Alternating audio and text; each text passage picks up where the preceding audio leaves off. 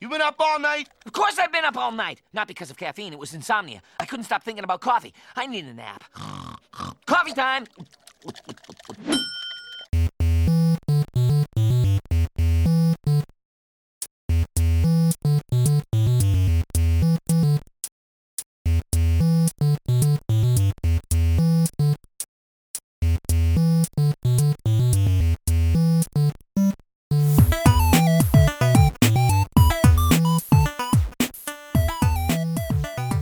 Welcome to the world of tomorrow. This is Back to the Futurama, your podcast voyage through one of the greatest TV shows Fox ever canceled. I'm Mike. And I'm Ben, and today we're talking about Season 4, Episode 16 300 Big Boys. And on today's episode, we also have Amity from the Latecomers podcast and Podcast Collected Presents. Hello, Amity. Hello, Ben. Hello, Mike. How's it going? So far, so good. I have watched this episode of Futurama three times in as many days, so I am super up on this episode. I think you're the expert on the episode if we're talking about it. I got so nervous. Um, I- oh, there's no reason to be nervous. Have you listened to the podcast? I have, I have. I was a little Then you should afraid that you guys were going to have a cease and desist from Jerry Seinfeld, and then we weren't going to be able to do this. You know that I also had the same word. I'll I'll be fair. I mean, uh, still waiting for it. We'll, we'll see. Jerry Seinfeld's representation. Just DM at Back to Future Futurama, please. let's not let's not drag th- let's not put this in the po- court of public opinion. Um. So, anyhow, Amity, I, I always ask guests uh w- why they chose this specific episode. So, w- what is it about 300 Big Boys did you uh, gravitate to? You know, I always really liked this episode, um, and I thought it was timely in your lineup with the uh, tax day for America coming up in a couple of weeks, and people doing real dumb things with that little bit of money they get back. so I thought it's timely, makes sense. I love a little Nixon in my life, so let's do this one. Fantastic. I, I like her. Her is like it's timely, and I got to get in on this one, and I love it. I'm I'm I'm super enth- excited about this. See, I thought you were going to say it was timely because Roseanne is in this episode Also that- and her that show was just came back thing. on.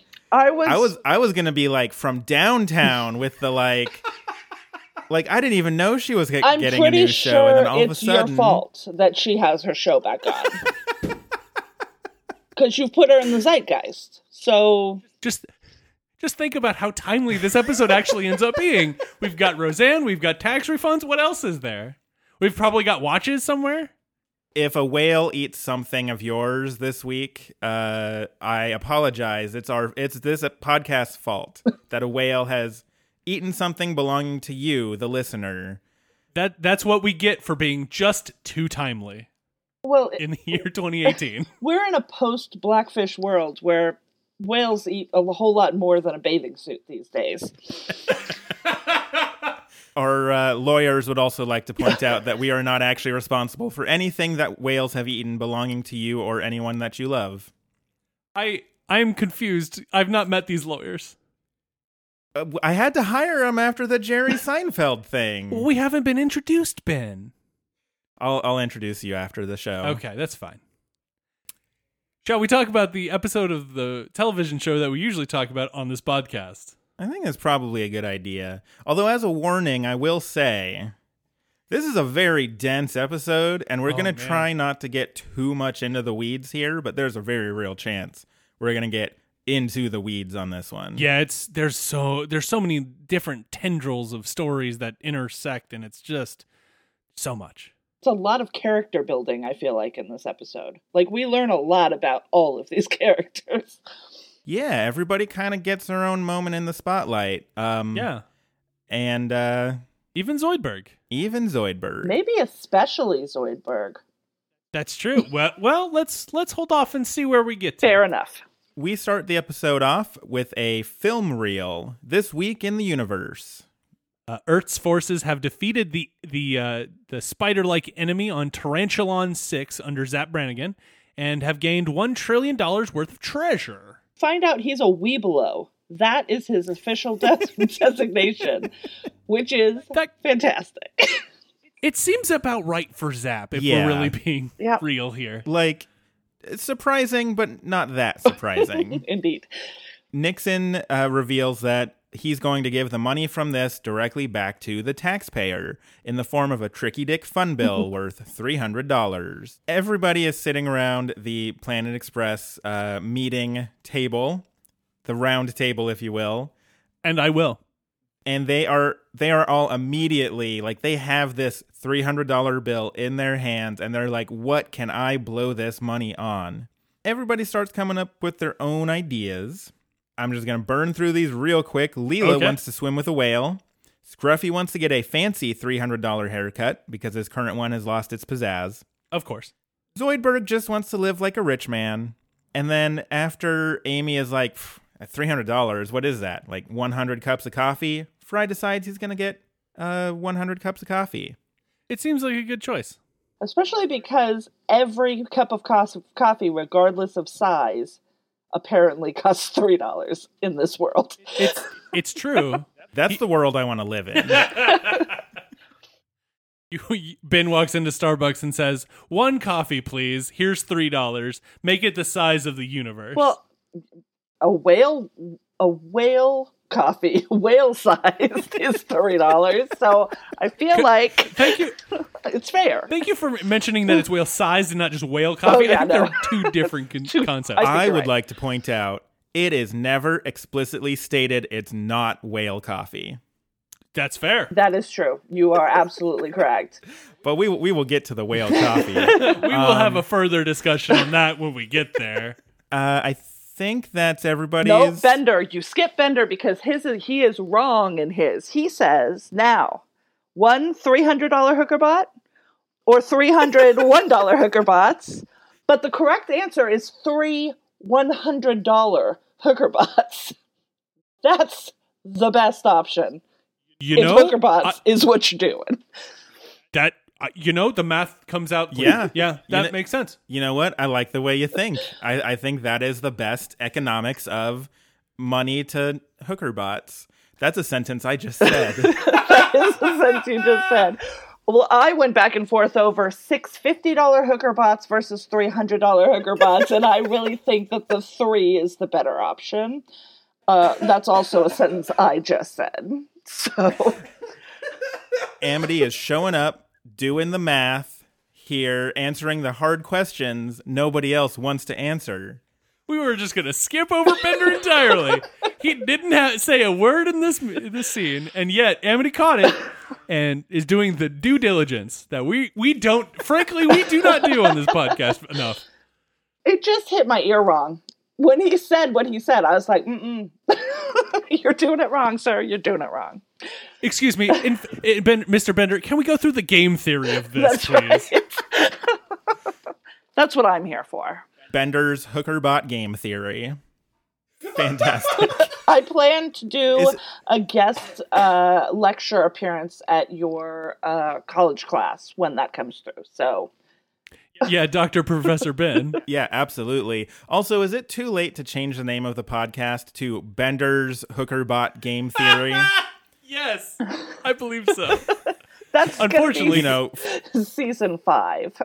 almost almost five seasons in, just change the whole branding of the podcast. That's not a terrible marketing move, right? Yeah, because who you, you you know you build this brand, but you know brands are just there to be knocked down. Who needs them? At this point, Zapp calls Planet Express. Um, well, before I point that out, Fry gets his first cup of coffee, And it comes up with a counter that says one, and it's a shape of a coffee cup.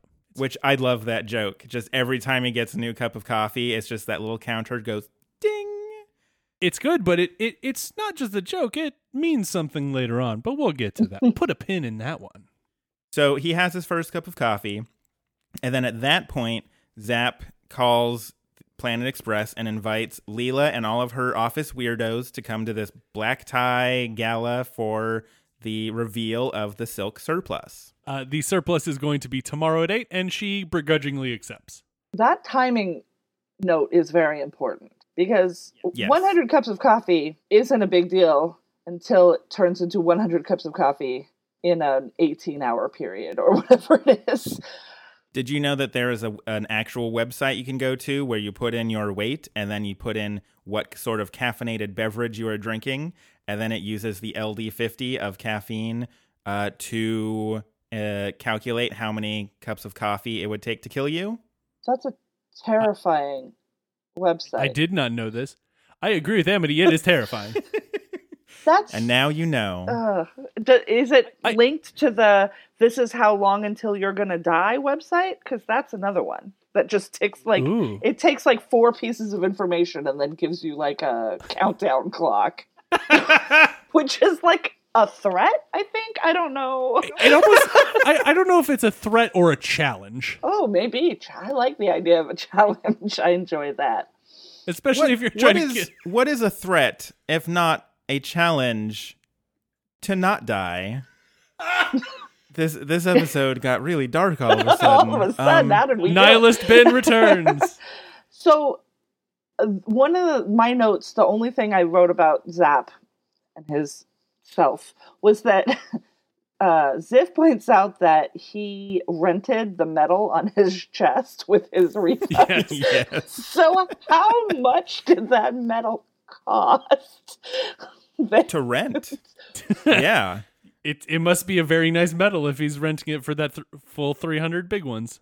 Meanwhile, everybody in New New York is freaking out. The dollar store changes to a $299.99 store. The uh, uh, crack addicted man, uh, instead of going to a bad crack house, he goes to a crack mansion. Everybody's kind of living it up. Um, Kif decides to rent a paddle plane to romance Amy, and he's definitely paddling way more than Amy. that's that's a metaphor for their entire relationship. Oh yeah, yeah, 100%. Also, Amy is rich, right? Like that's her whole deal. Yes. Why does she Yeah. only ever wears like sweatpants and a wife beater? Because honestly, who do you, who does she have to impress? I guess you're Mhm. you're right about that. It's true. I mean, if my family had millions of dollars, do you think I'd ever go anywhere in not sweatpants? well, apparently the answer to that question is no, and I'd be silly to think otherwise. I mean, I, I it, it, it would be either full sweatpants or you know nothing. Eh, let, let them deal with that. I have millions of dollars. I can get out of jail. For a it's few true. times. You can you can you can pay your bail to get out for public indecency. Um, you can pay off the media, the podcast media, Yeah, to to the Gotcha podcast to media. forget about how co-host of Back to the Futurama was out in the breeze, just doing his thing. Oh, my favorite thing about that sentence was your assuredness that if he had millions of dollars, he would still definitely be the co-host of this podcast.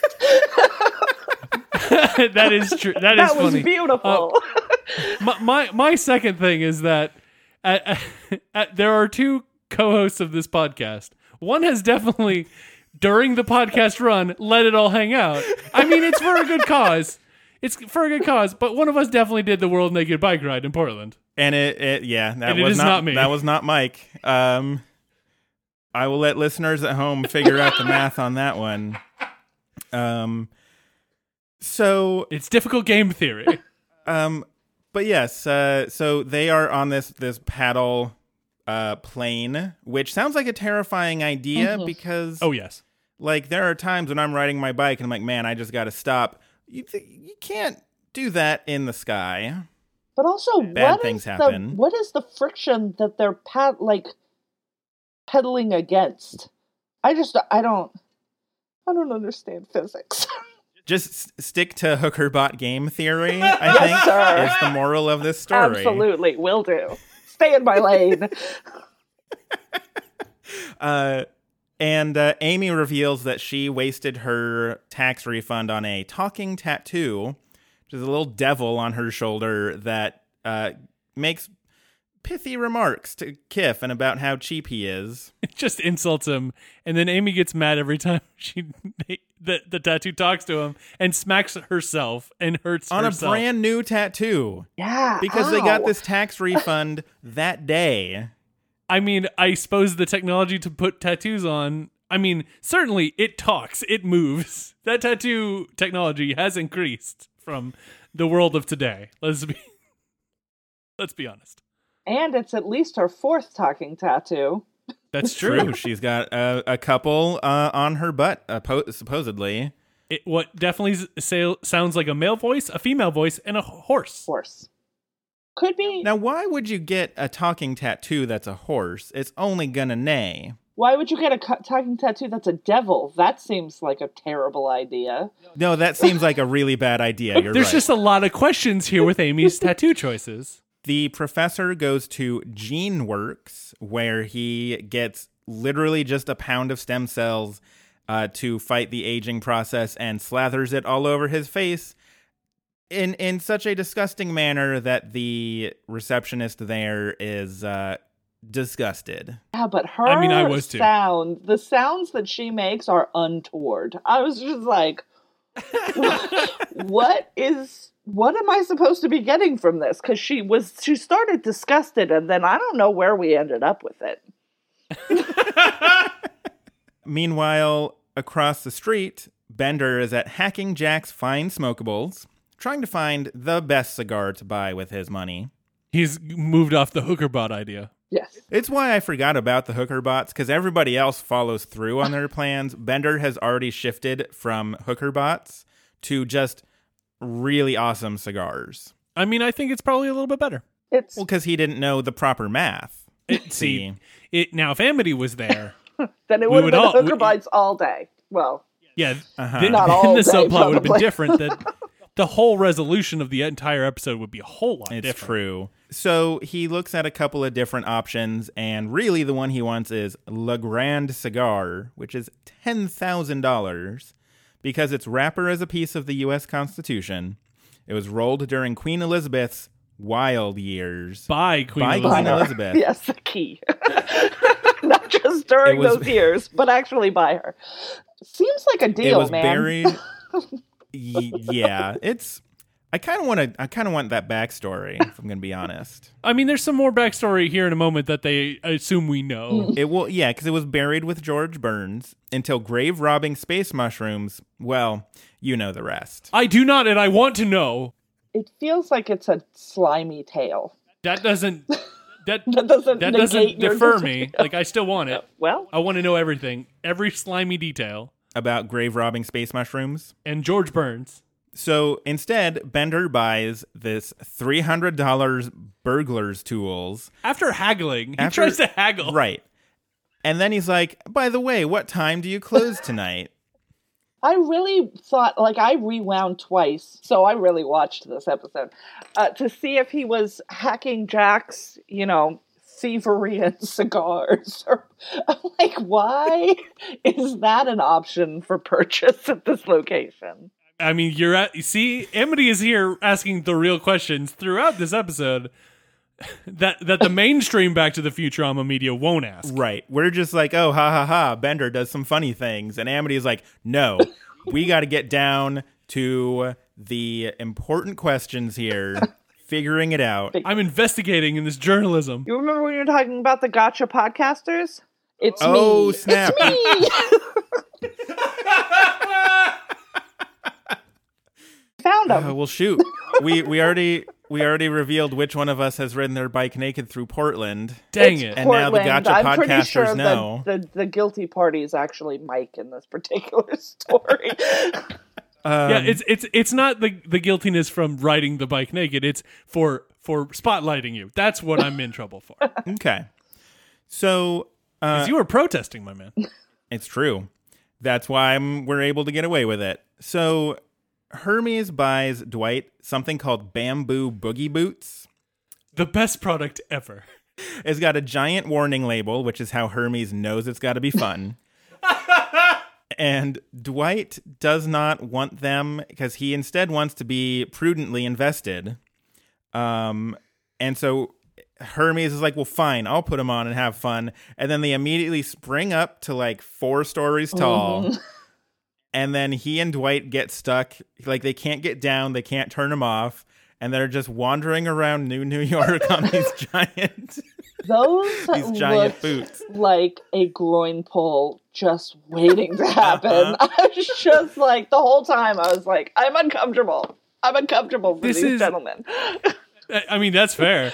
this this though, I will say, of all the subplots that are in this episode, this is the least fleshed out, but the funniest to me. Yeah, Mike I- is uh, Mike is over here just dying. Like the expression on his face. the bamboo boogie boots are the best. There's no feasible reality where they actually exist, but they in they just brighten my my my heart. Um, meanwhile, there's a quick shot where the professor sees this kind of punk-looking girl, um, and he is just like, he's really into that. Um, it's just this quick shot, but then we go to Well, he he tells them to turn that music up. up, and then we get Z- uh, Zoidberg's whole plot is he just keeps trying out fancy rich things. So he's at a jewelry store. Uh, it's called Diamonds Are Forever, and it's going out of business. This is yup. I just I that was a joke I could not let go. I don't think I've ever noticed that before, to be honest. The signage in this episode is doing some fantastic work. I mean, Futurama's pretty on point with this kind of stuff usually, but like they just went all out on this one. Like the GeneWorks logo was uh, spoofing DreamWorks, Yeah. Uh, with the kid like uh, fishing on the the crescent moon. Like everything, all the signs are just so good. Th- this episode felt like th- you have an idea, we're throwing it in somewhere. We'll find it. Don't worry about it. Yeah, no, definitely. So Zoidberg isn't really super impressed with the concept of jewelry. Like he's got a lot of rings and stuff on his face tentacles. Um, He calls them shiny pebbles. Yeah, he's just he's not into it. He's like, "Th- th- rich people wouldn't be into this. This Yeah. is dumb. It's like he's Shania Twain. that don't impress me much. Timely reference. I've been holding on to that one for months. for years, Years. apparently. I'm gonna go with years. Well, I mean, I Decades, suppose possibly. no, yeah, decades, decades just le- probably works. Yeah. Well, Little known fact. okay. Shania Twain's first CD was the first CD I ever owned. Not a lot of people know that because I don't really like come off as a country boy now, do and you I? don't tell people this this fun And fact. now everybody knows because I keep revealing all my secrets to the Gotcha podcasts. I I like any good cop, I told you what I was. So this is all on you now. yeah, this isn't a this isn't where like we have to ask her if she's a cop. She's already told us she's a cop, and you're just gonna keep blabbing. I Man, I'm flashed just a my sucker badge. for good cops. They're just like, hey man, we can we can help you out. And I'm like, all right, cool. Here's literally everything I know. And then I'm in jail for some reason, and I don't know why. the cop says, I, "We can help you out," and you're like, "Shania Twain was my first CD."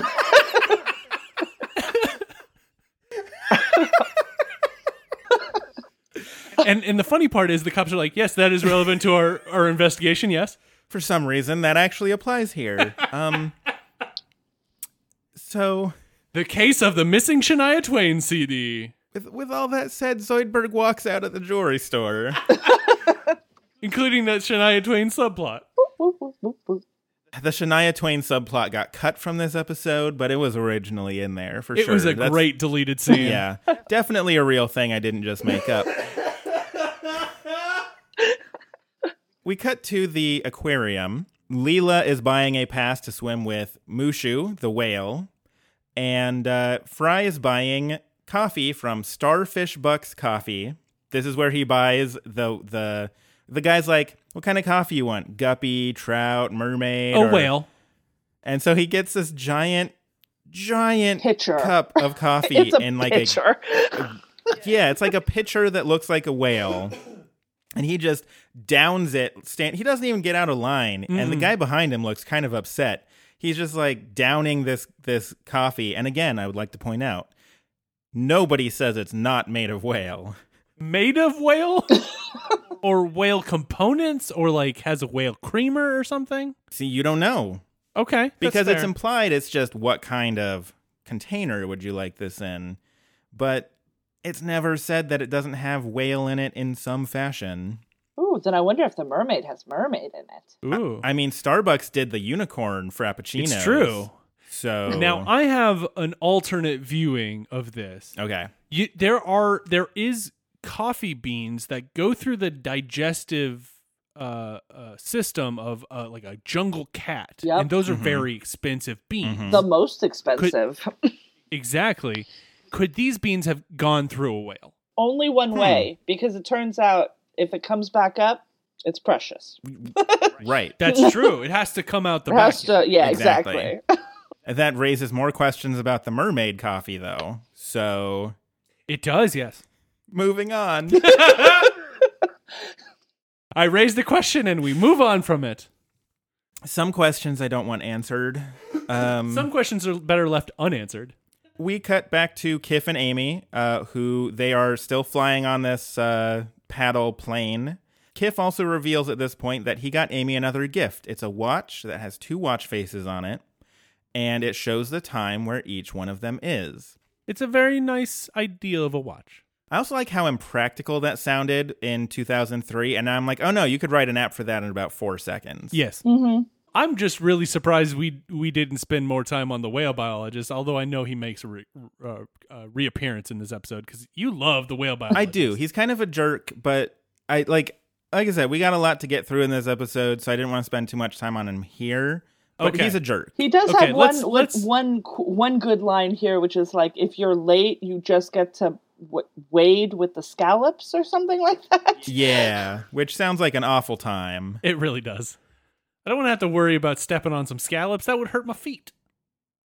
Um, so yeah, uh, Amy sees Fry and Leela, and so she waves at him and stops pedaling. And at this point, the plane kind of goes into a nosedive. They manage to save it at the last second, and then Amy does it again, where she waves goodbye to them. And uh, this time, the plane just sort of tips a little bit, and the watch falls into Mushu's tank, and Mushu eats the watch. Well, Mushu doesn't let it fall into the tank. He jumps up and eats it. Yep, because he's a trick doing whale. And very excited to eat watches. They're shiny. Aren't you? After Kif is crushed, kind of crushed by that fact that the whale has eaten it, uh, Zoidberg does definitely call out, like, "Hey, this sounds like the other time I I ate a gift watch that you gave to Amy." So what is That that, also with means- Kif eat, giving watches to Amy? Yeah, I was just about to say, like, We're getting the real investigative journalism here. like I don't I don't know that I've ever given anybody a watch, let alone a romantic partner. Let alone two watches. yeah. Mm-hmm. Now to be fair, Okay. If I gave my girlfriend a watch and then Zoidberg walks in and eats that watch and then vomits it up, I'm gonna get her a different watch. Good choice. Well, you you you should try to return the watch just to see if you can get. they that to have work. a a no vomited up return policy. Yeah, they know Wow, they if it actually have got that in the wet. fine print. hmm They yeah, always exactly. Oh, know. they get wet. Okay, you're right. You're right, Emily. I didn't even think of that. Of course, it falls under the the the wet clause. So, uh, yeah, he's like, uh, when that happened, to in- induce vomiting, that was a solution. Everywhere it went. What a Valentine's Day that was. I I I really love Zoidberg's like. That's his recollection of that Valentine's Day, and it was wonderful. I've had worse Valentine's Days. That's so- fair. Me too. Yeah. So they decide that the plan is now going to be to get the whale to vomit up the watch. And Because Leela has a way to has an in with the whale. Mhm. And so their plot involves first going to Elzar's. Uh, Fry drinks his 31st cup of coffee. Mm-hmm. Uh, I like being on Coffee Watch. Coffee It's very Watch. good. Coffee Watch 2018. 2018 of a television show that happened in 2003. Again, I'm only 15 years late. Topical. But also, So- it's taking place in 3000 and some. So Now everything's wibbly wobbly, Yeah. timey wimey. I, I wibbly wobblied it. Too many numbers. So yeah, the uh, the professor is there on a date with his punk girlfriend, Mhm. um, and uh, he has apparently told her that she uh, that he is 25. Leela sneaks off and unplugs the freezer, so all the fish go bad. I would like to point out one of my favorite dumbest jokes in this whole episode is that there's three spigots. Mhm. Um, one is for dish soap, like Mhm. one might expect. One is for champagne, and then the third one is for sausages. Oh, and and my favorite part of that is that a sausage like comes out as a drip, As a drip. and makes the drip sound effect. I But then it's a full sausage. I literally wrote pot o' peacock and sausage Yes. drip. Those Yes, I caught the pot of peacock too because it seems to be boiled for some reason. Yes, well, that's the only way. I was like, I- I is mean- that how they make the farina? Is it peacock flavored? What's happening? It, it's really only there to make a stock, the the peacock stock, Peacock stock. if you will. Absolutely. I bet it's Um, beautiful. Oh, I bet that just it boils down into a delicious stock. Zoidberg is also there. Uh, Of course. he gets some uh, foie gras. I always can't say that because words mm-hmm. and caviar. And he's like, "What is this? This is the garbage parts of the food. I ate garbage yesterday. Rich people don't like this." Oh, rich people definitely like this. Yeah, so here's here's the thing I really enjoy about Zoidberg's subplot is it's not that it's not that he says he doesn't like things. It's that he assumes that because rich people are better than he is, mm-hmm. rich people don't like the things that rich people like. Like it's it's it's never about he doesn't like things. It's about he assumes rich people don't like those things. Well, yeah, And I- because these are things that he would enjoy. And if they're better than him, then they would enjoy better things. Yeah, and it's it's always kind of tickled me about this episode because it's it, it says a lot about Zoidberg, I think. and about I agree. rich people. I love that Zoidberg's outfits for each of his activities are like on point. And I'm like, where he- did you Uh-huh. get this top hat? Yeah, he, I he scuttles feel away in a top hat. I love it. I feel like He's- that might have been three hundred dollars. And he still has that three hundred dollar bill, so it It obviously wasn't. that. Nope. How'd he get it? I, I'm with. I see investigative journalism. This is an angle we haven't added to the podcast yet, and I love it. I also wrote Zoidberg whoops out fancy like. Mm-hmm. I am loving all of his whooping this episode. I like so. It, I loved it. Loved it. His scuttling is fantastic. It always is. Meanwhile, uh Bender sneaks in to Hack and Jack's and steals Le Grand cigar, quote, with absolutely no consequences. Ugh. I do love the fact that when he he has to cut the glass case around it, and he uses a giant diamond and then throws it directly into a garbage can. Yep. Mm-hmm. And then there's a there's a security camera feed that goes directly to the cops. Like literally, it is in URL's mm-hmm.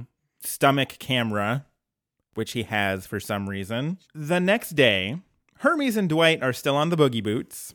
They're they're asleep as they walk through. I, they're sleepwalking on these bamboo stilts, and I love it.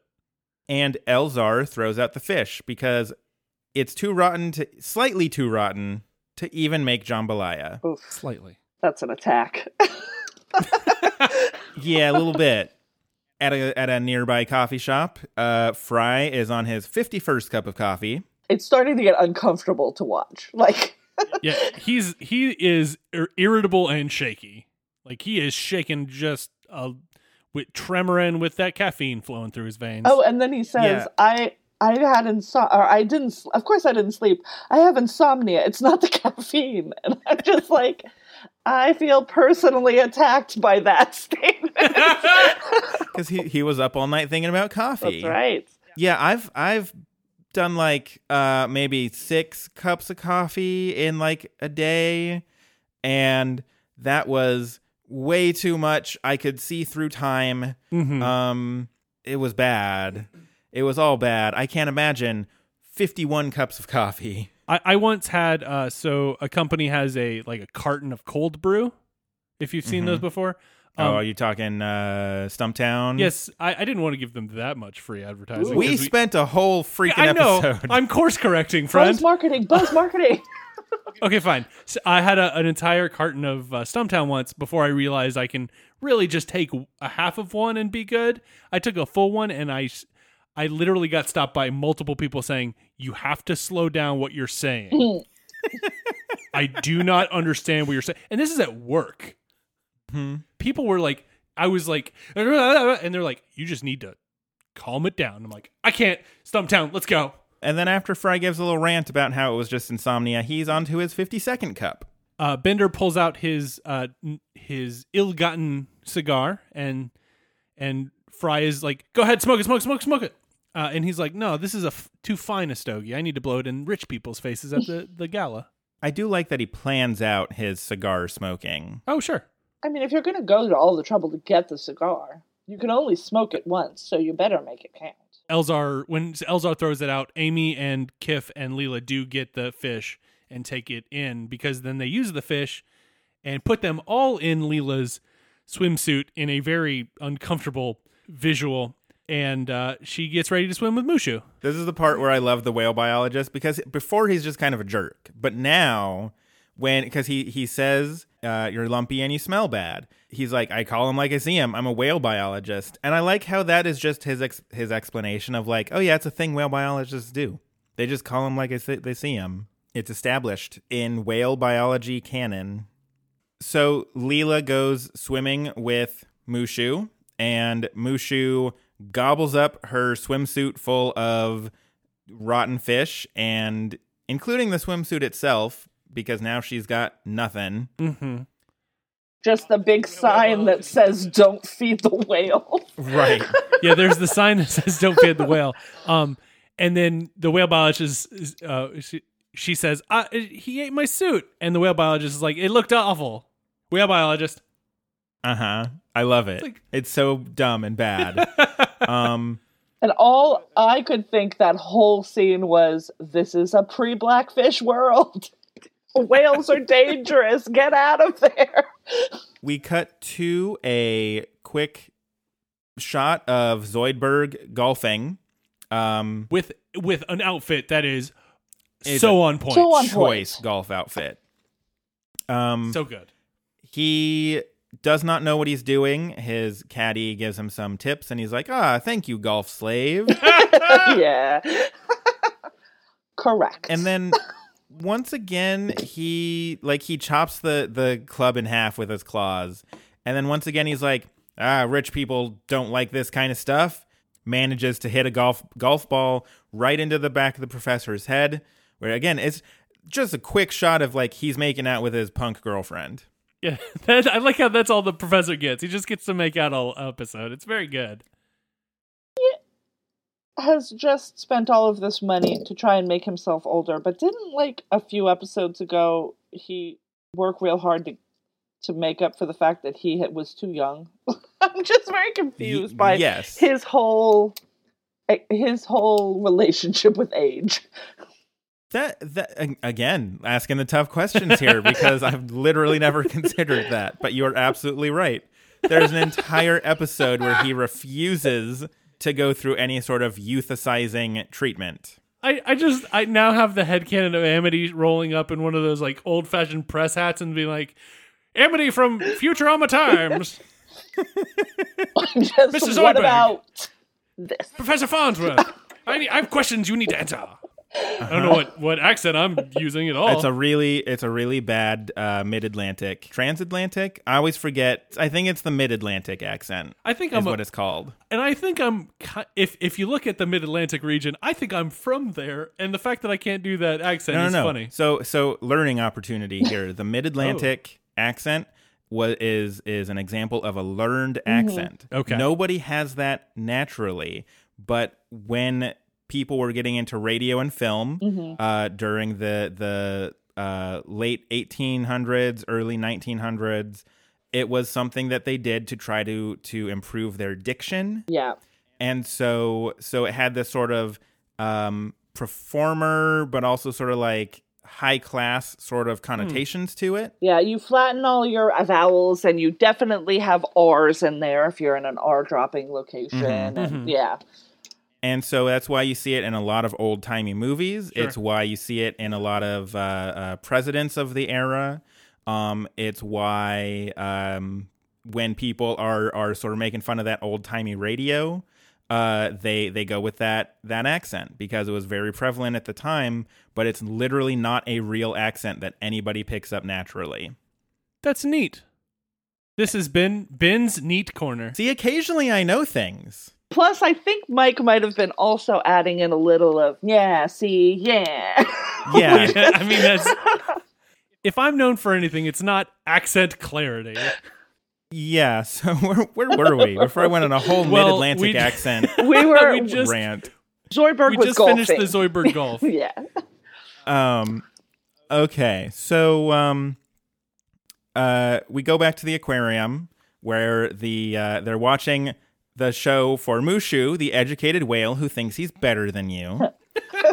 Leela is now dressed in the uh, she's she's wrapped the no uh, do not feed the whales banner around her, um, and Mushu goes to jump through this hoop, and instead he kind of leans over it and just vomits profusely, Like a freshman. Uncontrollably.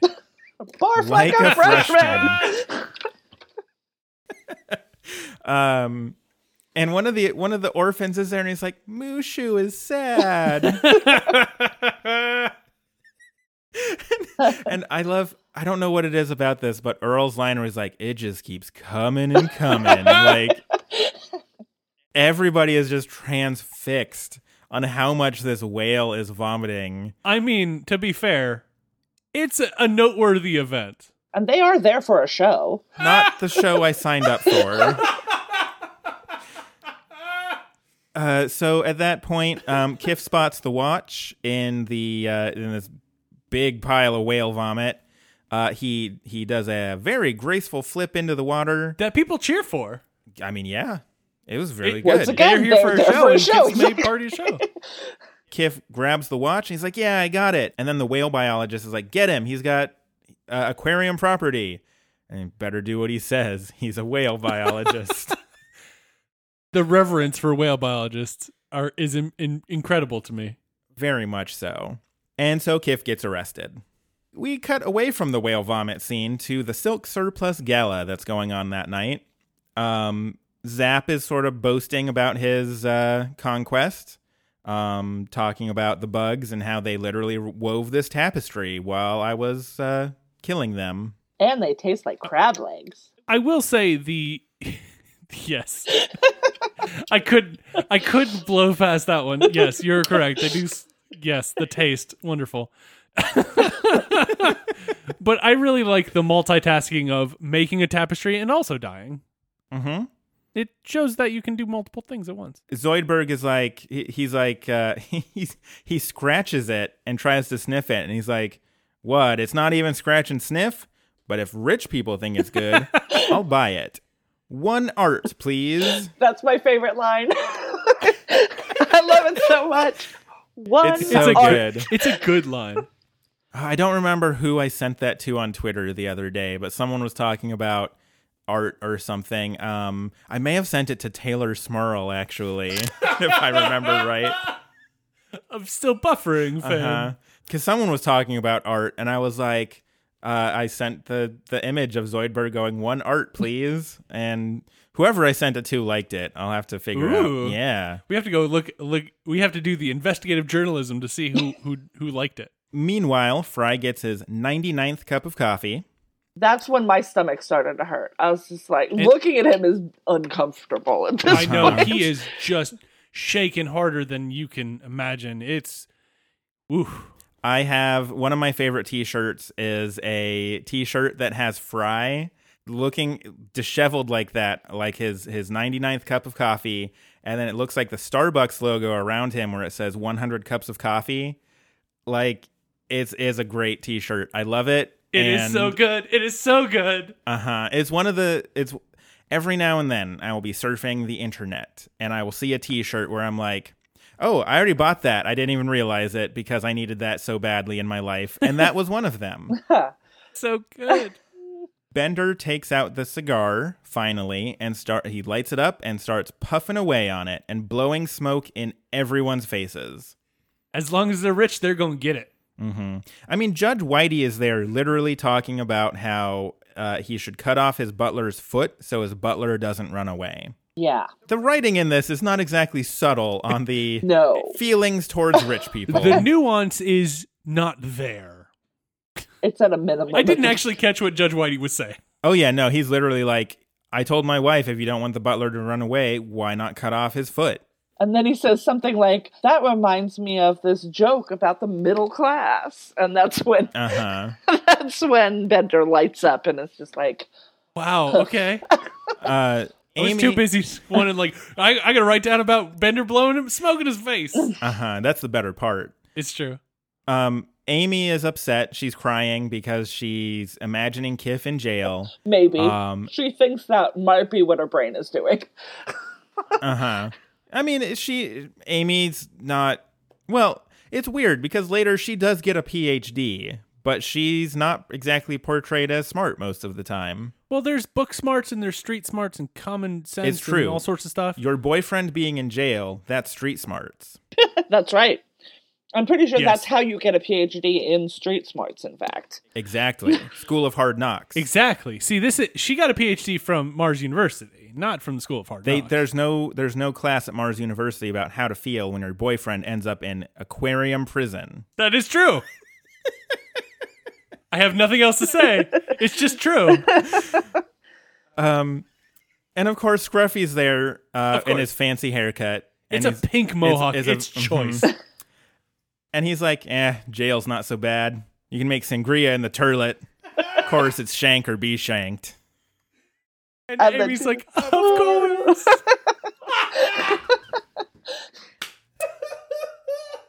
We cut back to aquarium jail. Commander Commander Get to Rikers Island, Rikers Island. So good. which is a good reference that even I get. Kif thinks that they are upset because he stole this watch, um, but really, we find out that he's covered in precious ambergris. precious, Precious hamburgers. hamburgers? yes. Yes, Amity. Yes. I love that line. And then for some reason, the whale biologist has this thing on his belt that he pushes, and then a hologram of Roseanne comes out and explains the uh, or defines a word. She's like a video Wikipedia. Uh-huh. She's our guide to the world of facts. I mean, I don't I don't And see it's and it's so random. Why is it Roseanne? how you got to Roseanne had to keep working, my man. She's just she shows up in this episode just to define what ambergris is, which we find out is a grease-like product of the sperm whale's digestive tract that is used as a base in the finest perfumes. True, that's a real Um, thing. It's true. It is true.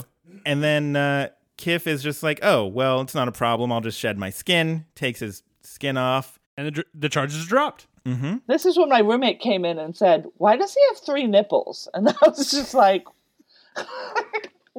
I'm more concerned about how he sheds his skin and then has tidy whities underneath his skin. That's what really concerns me. That's a good. I mean, we're like Amity, Amity's roommate. You, we're all asking the hard hitting questions on this podcast. we cut back to the gala um and uh the professor's making out with his girlfriend but the stem cells are wearing off um like literally a clock chimes and he starts getting old again um he runs off and i love the line he's like gotta go uh fight club It, it's so much like a modern day Cinderella. i i love the idea of using that as an excuse like just oh "That's what Gotta, all the like, look at your twenty-five-year-olds are doing." So yeah, that's yeah, perfect. exactly. Look at your watch, go, oh, gotta go, Fight Club, and like, who's gonna argue with that, right? No one, because they might get fought. Um, but actually, she does go running after him, and um, he comes clean about his his age and how he spent his tax refund on a glob of goop that is literally crawling across the floor now. Yeah, that's gross. It's weird. Uh, so he comes clean, and uh, this is when his girlfriend uh, reveals that she has also spent her money on a crazy treatment. She like unplugs her belly button with some like a, a belly button ring, and uh, gets really big, and um, it's eh, you know Sure, but the fact is, they they both accept like right. eh, who they are, and instead of so- society wants them to be, and they they still like each other, and they still still make out. I think that's Oh yeah, they make out right there on the floor. I think that's some positivity that we need in this world. I, I Be agree yourself. with you. Yeah. Be yourself, whether that's who you are, old or not old, or whatever way you are, and love who you love, and to, to nuts with society, I'd say. The mo- Make out with any legally consenting person that you want at any gala. That's fair. Legally consenting is important. legally well, hmm yeah. I also Legal I and consenting. don't yes. love that she was like, "I love you." I'm like, "You've known him for what? 24 hours, maybe." I Uh-huh. don't know about Hey, love. punk- when, when you get punk love, that's that's a fast, uh-huh. fast and hard and loose thing. Maybe I'm just too old. I must be too old for it. That must be it. I I don't get it either. These so twenty-five year olds, Uh-huh. you know, I mean, Kif is there now, and he he explains that he was imprisoned because it was uh, precious ambergris. He managed to sneak some out in quote the usual place. Yeah, must be in those tidy whities, right? exactly. and so he he gives Amy this vial, uh, and he he says he's going to make her the the sweetest perfumes of lilac, jasmine, and frankenberry, So which good. I really enjoyed. uh-huh. in the back alley uh, behind the, the gala, Zoidberg's really upset because nothing he has tried to do with his money makes him happy. Um, and meanwhile, there's some hobos who are literally like licking pudding off of the bottom of a boot. Hungry, hungry hobos. So this is when the action of the episode begins because Hermes and Dwight fly through the window on these bamboo boogie boots and they knock over Bender and as his cigar flies through the air landing on the tapestry of Zapp Brannigan right in his face, it catches pretty much everything on fire. Right next to. The also- smoke with care sign that's on the Uh-huh. wall. Again, the signs in this episode are just perfect. Real good. Yeah, I think Bender was smoking with care until he got wailed on the Yeah, side of the head Ah, with a wailed, I get it. with the bamboo boogie boot. I think he was doing a pretty decent job of just Mm-hmm. focusing on uh, blowing smoke in the rich people's faces. Yep. So everything catches on fire. Nixon gives a great line. The loot, the loot, the loot is on fire.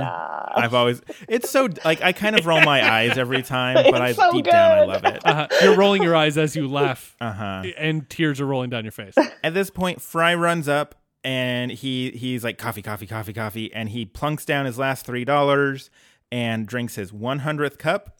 And at that point, everything fades to like this bright gold color.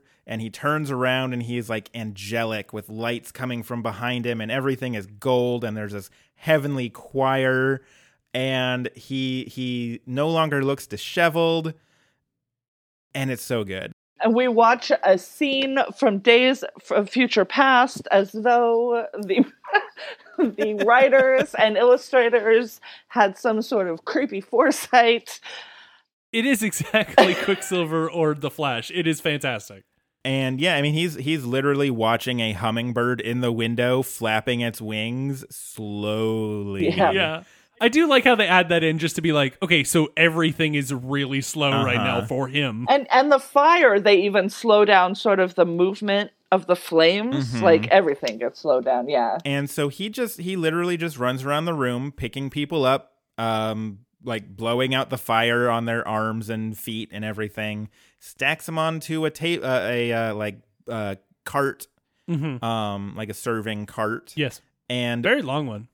pushes them out into the alley and then takes a fire extinguisher and extinguishes all the fire. And then everybody wakes up in the alley and Leela's like, I think we were saved by an orange blur. So then Zoidberg welcomes them all to a feast he's purchased of genuine turkey dogs. I would be down to eat some turkey dogs. you're never too rich to enjoy a free turkey dog yeah, so everybody's like, all right, cool. Ignore the fact that the, the building just, like all the, the silk surplus just caught on fire. Uh, let's sit down and just have some turkey dogs. uh, Hermes ends up giving Dwight the last penny from the purchase of the bamboo boogie boots. Um, and Dwight says, I'm going to buy five shares of Amazon.com.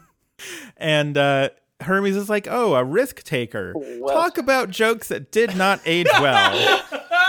I just I like almost did a deep dive into what was going on with Amazon in 2003. I was just like, what is Uh-huh. this about?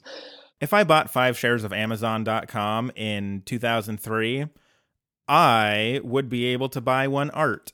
One Probably art. more arts.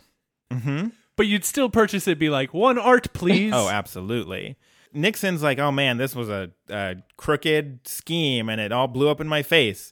Like, yeah, at least we got some stories out of it. A- And Bender even says, "Well, my story petered out without much of a lesson." and then URL and Schmitty come in and beat him down to arrest him. He's I love how meta it gets at the very end. It's yeah, very he's good. like, ah, closure. uh huh. um, and then we get sort of a, a weird outro credit sequence where Roseanne um tries to define Futurama, As I don't know, you just watched it, dummy. and then also defines idiot as You. uh huh. It's very aggressive. Roseanne just insults you on the way out. Why not? Why not? And uh, that means that it is time for. Great. You know what? I really love the joke density in this episode and the fact that we really kind of get, for many of the characters, especially the sort of secondary characters, we get a lot of character growth and those signs, man. I think I'd have to say an A minus. Okay. Okay. I feel like A minus is where I'm at. I'm waffling between A minus and straight up A, but I can't give it all away on my first appearance. That'd be a shame. Okay. So there was there was a very long time where I used to cite this episode as my favorite episode. My feelings on it have changed somewhat just because as I've gotten older, I appreciate sort of the more story heavy ones.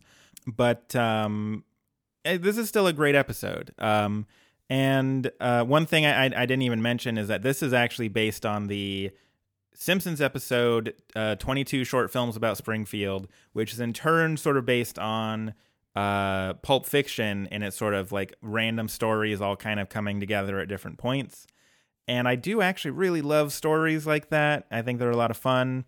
Uh, also, a, one of my favorite Simpsons episodes too. Like fantastic. Steamed hams. Steam, it's where steamed Oh, hams comes from. Indeed. Exactly. Ooh, topical. Yeah, the number of things, the number of steamed hams uh, references people sent me after we released that episode was a lot, and I am here for it. um. It's round two now. Uh. Anyways, so yeah, there, there's a lot to love. All the jokes are great. I obviously love uh f- the fries, coffee. Like it's probably my f- the the coffee uh, subplot is probably my favorite, but everybody's subplot is really good.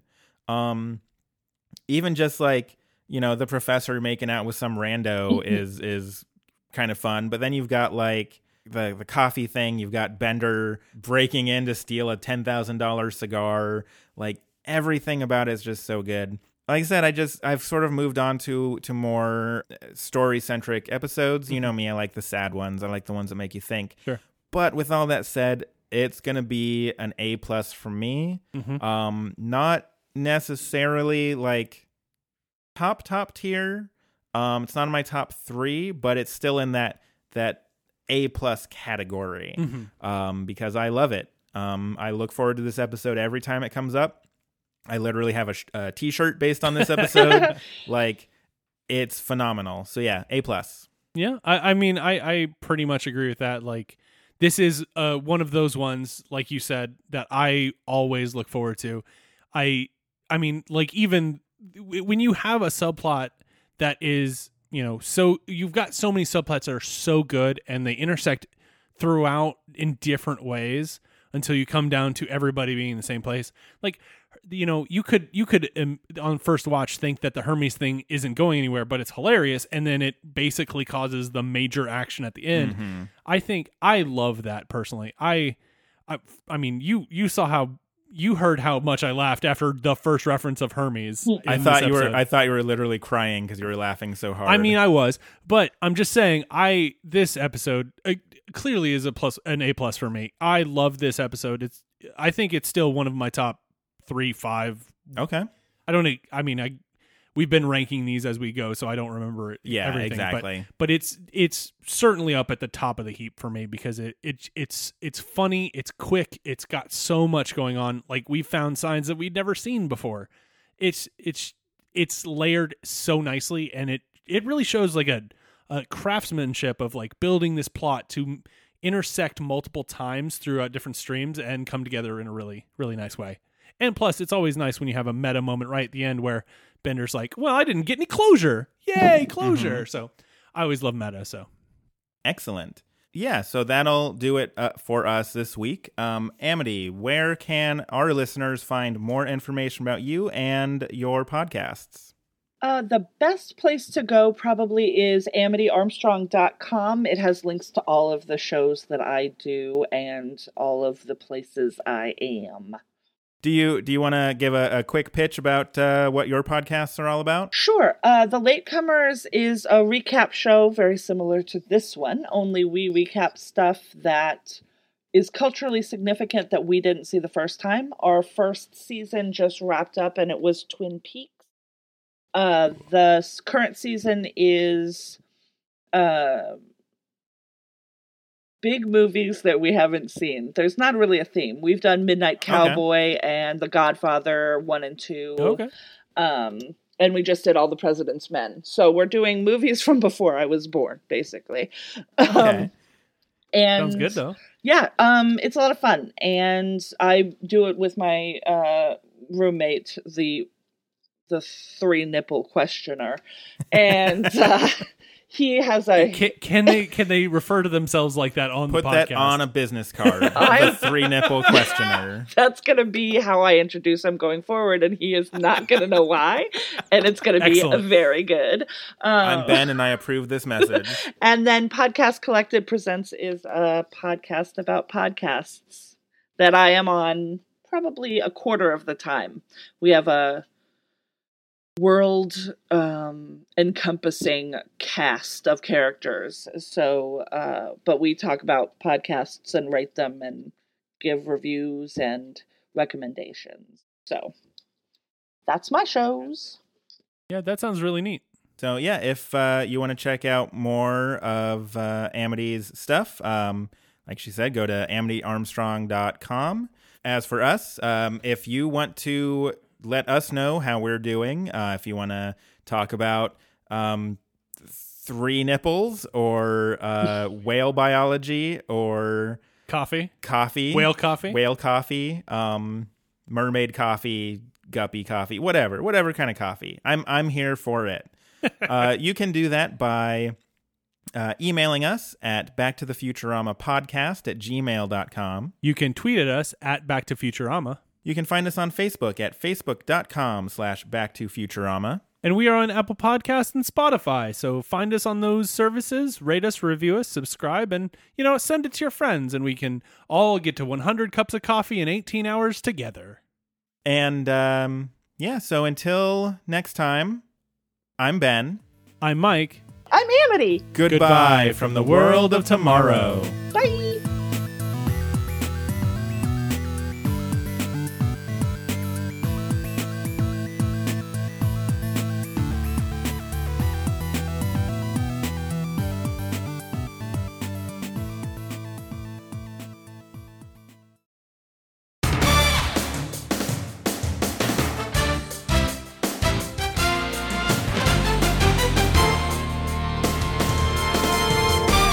Welcome to the semifinals recap. This is the March Ocean Madness Minute. Let's get right into those results. I'm looking forward to this one yet again, Mike. Dr. Zoidberg made Mike happy by defeating Bender to Ben's chagrin. No, Mike. In the other semifinal, Fry ended the hopes of hashtag Team Leela. This means that only one match remains and it's for all the marbles. Dr. Zoidberg has his way to the final where he'll face Philip J. Fry. This is going to be a match for the century, Mike. Let's look at how the competitors got here. The good doctor has taken down some truly big fish in this pool with Morbo, Mayor Poopenmayer, Robot Santa, Scruffy, and now Bender left in his wake. Fry has also had stiff competition, having to make it past Zapp Brannigan, Barbados Slim, Lrrr, Amy, and finally Leela for a chance at the championship. This is going to be one hell of a match, Mike. There will be anchovies tonight, but which character will take them home? Interesting strategy. Let's see if it plays out, Mike. Don't forget to vote. Voting is open now and will be open until April 17th at noon Pacific time. That's Tuesday, April 17th at noon Pacific. Voting is important. There is literally no other matchup left. This is the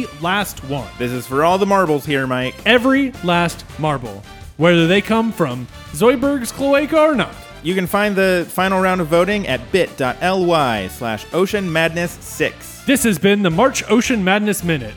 Ride the Walrus.